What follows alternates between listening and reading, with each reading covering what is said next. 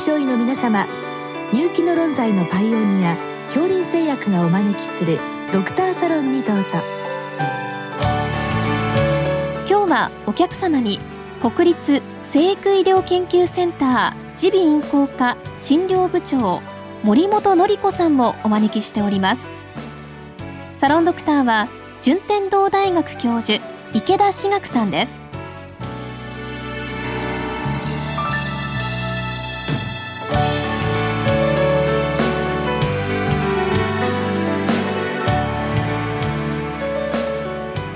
よろしくお願いいたします。よろしくお願いします。えー、今日ですね、先天性の障害で発見が遅れることが多い先天性難聴について最新の情報をご教示くださいという質問なんですけども、先天性難聴っていうのはどのくらいの頻度か分かっているんでしょうか？先天性難聴はですね、あの、今は1000人に1.5人っていうふうに言われてるんですね。原因としては半分が遺伝子によるものなんですけれども、あの、残りの4分の1ですね、は、あの、例えば先天性サイトメガロウイルス感染とかですね、お腹の中にいた時にそのウイルスにかかって、でかかったからといってみんな難聴になるわけではなくて私たちが見てた限りだとお腹の中にいた時にかかった7人のうち1人が難聴になるとかそんな感じです。少ないけれどもなる可能性はあるという難聴になるまあ、要注意ですね。そうですね。その他何か周産期疾患とかそうですね。母体の状態ですね。そうですね。下肢で生まれたとかあとはもう本当に生まれたばかりなのにいろんな疾患を持ってたためにお薬を使った耳にちょっと毒性があるねあのお薬を使かったとか、あとは核横断があったとかですね、そういったものが原因になっているというふうに言われてます。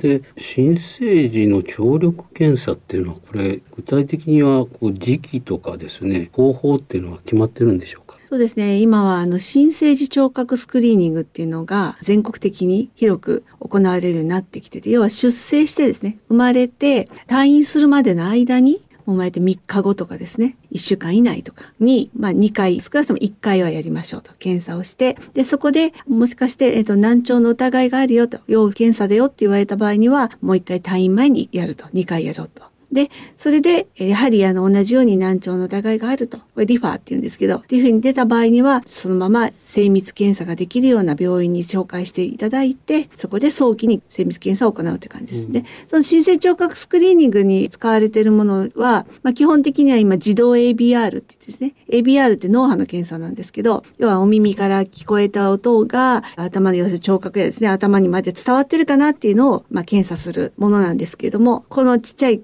45デシベルって音が聞こえたら、まあ、脳波がピクッと動くと。まあ、それで、まあ、正常かどうだったかっていうので判断するのが、まあ、一応推奨されてるんですけども、例えば東京都でもまだ15%ぐらいは、その脳波ではなくて、OAE っていうのを使ったりしてるんです。OAE っていうのは何かというと、耳音響放射検査っていうんですけれども、内耳の機能を見る検査なんですね。まあ、もともと音が伝わってきたものが内耳で、まあ、音の振動を電気信号に変えて、で、その電気信号が、まあ、神経から脳に伝わるわけですけれども、ABR っていうのは、その電気信号が伝わってるかどうかまで見るわけですけど、この OAE っていうのは、その電気信号に変えるところが正常かなどうかなっていうのを見るだけの検査なので、実を言うと、例えば脳の方に問題があったり、音を伝える、電気信号を伝える神経が、例えばなかったりとか、いうものを見落としてしまうんですよね。それでその OAE が今15%っていう話でしたけどこのなぜ OAE っていうのを使うんでしょうか？あの、OAE の方がですね、やっぱり安いんですよね。ランニングコストも安くて、ABR だと電極とかですね、そこら辺がやっぱりディスポなんですけれども、OAE はそのディスポの機材がないので、そういった意味でもお金があまりかからないということもあって、やっぱりこう維持しやすいんだと思うんですが、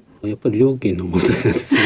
それとあのやはり新生児ってことになると産科の病院とかでやられるんですそうですね。はい。じゃあ耳鼻科の先生はこの時点ではタッチされないっていう。タッチしてないですね。なるほど。でそれで産科の先生方が検査してくださってでもしその要再建だよってことになった場合は耳鼻科のある病院に紹介していただくって形になります逆にその OAE で「まあ大丈夫だよ」って言われても本当に大丈夫かどうかはわからないってことですか？いや本当そうなんです。あの OAE で大丈夫だって言われて見落とされた難聴っていうのは結構問題になってるんですね、まあ、いくつかその神経がなくて全く音の反応がないというのであればなんですけどそこそこ音の反応が出るような auditory neuropathy っていうのがあるんですけどそれはもう音がですね音としては聞こえても言葉としてクリアには聞こえないんですね、まあ、感覚で言えばざらついてるっていうか昔のテレビとか砂嵐の音って言われてるんです。砂嵐の中で人が喋ってるような音にしか聞こえないっていうふうに言われてるんですね。そんなんで言葉がわかるかってわかるわけないじゃないですか。ですね。それはちょっと後で問題になりそうですね。そうなんです。だからそれで見落とされたって言って訴訟になってるケースっていうのもありますし申請聴覚スクリーニングで大丈夫だったってことになると例えば言葉がですね1歳になってから言葉が出てこなかったとしてもあそこの検査で大丈夫だったんだったら大丈夫なんじゃない？って言ってそのままスルーされてしまってるケースっていうのもあったんですね。どんどん遅れてくるっていうことですね。そうですね。診断と治療が。はい、で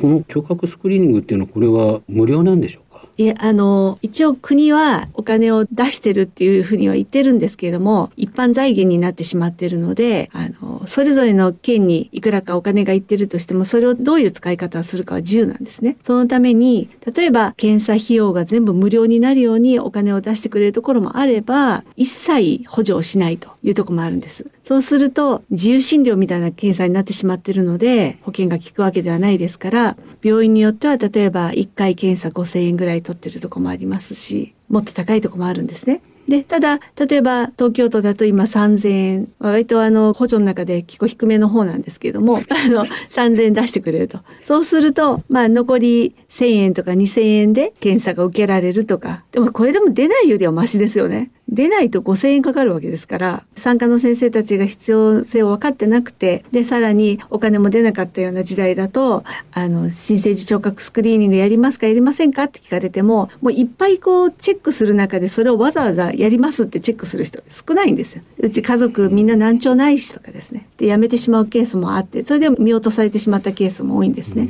難しいところですね、そこは。それでスクリーニングで引っかかってでまあ本試験ってことになるんですけどもこれは病院を紹介されると思うんですけども学会のホームページ等に出てるんでしょうか？そうですね。学会のホームページであのここで検査してもらってくださいっていうのは2年に1回更新してるんですね。でどうしてそういうところでやってくださいというかというとやっぱりいきなりですねどこかで検査してくださいって言われても患者さん困っちゃいますよね。お母さんたちは。せっかく子供が生まれてさあこれからっていう時に産科の先生にちょっともしかしたら怪しいよって言って言われたとしてじゃあどこに行けばいいのか自分で探してって言われても困ってしまうと。なので、産科の先生方にも、それから小児科の先生方にも、あの、例えばお母さんが誰に相談することもできなくて、助産師さんとか行政にですね、相談したとしても、まあ、推奨していただけるようにはしてあります。なるほど。新生聴覚スクリーニングで、要再建となったら難聴かっていうと、そういうわけじゃなくてですね、一応1000人に4人引っかかるって言われてるんです。で、その4人のうち2人は正常、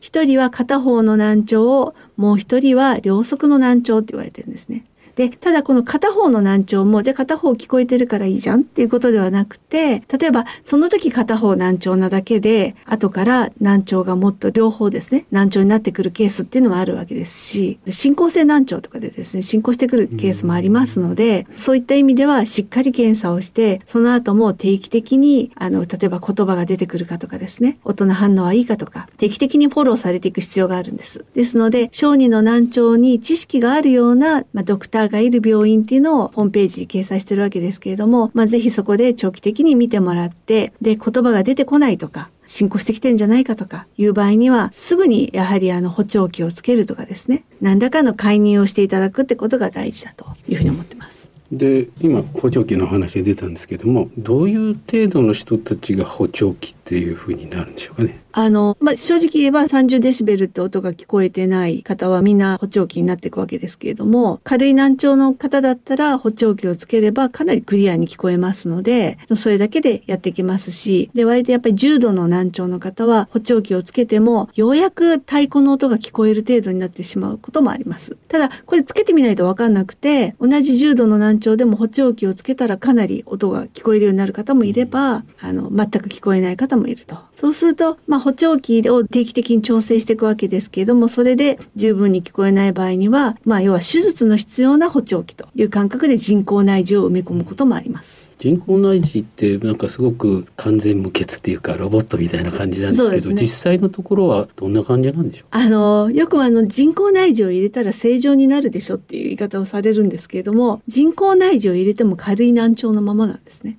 で人工内耳っていうのはどちらかというと会話をクリアに聞こえるようにするためのものなんですね。ですから写真で言うと例えばカラフルな写真がありますよね。それが補聴器も何もつけないとただのなんか何かぼわっとしたものでしかない。で補聴器をつけた場合にはどんな風に見えるかっていうとカラフルなままなんだけれども例えば顔の細かいところとかはわからない。で、人工内耳を入れた場合には、顔のパーツまで輪郭がくっきり見えるんだけれども、その代わり白黒になると。そういうイメージなんです。それぞれのいいところをその患者さんの状態に応じて使い分けていくということですね。そういう感じなんです。うん、でちょっとまたそもそも論なんですけども聞こえないっていうことをずっと放置しておくっていうことは究極はどんなふうになるんですか？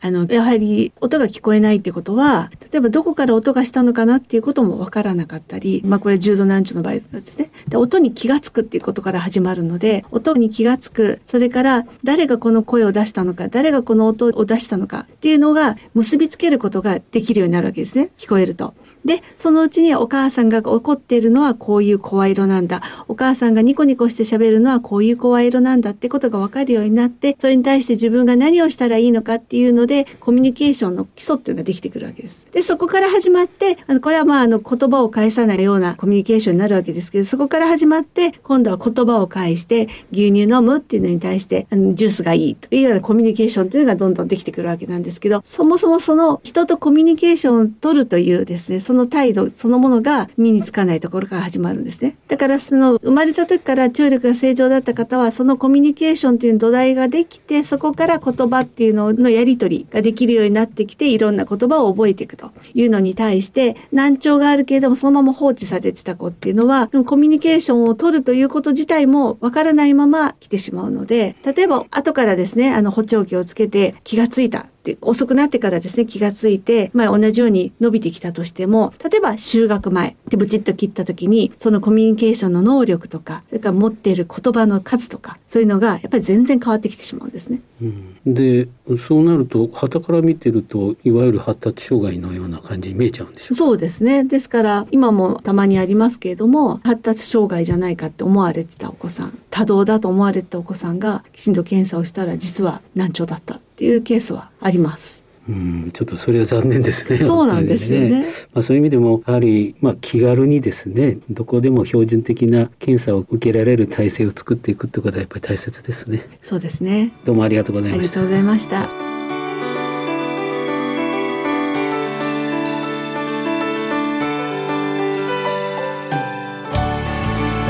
今日のお客様は国立生育医療研究センター耳鼻咽喉科診療部長森本典子さん。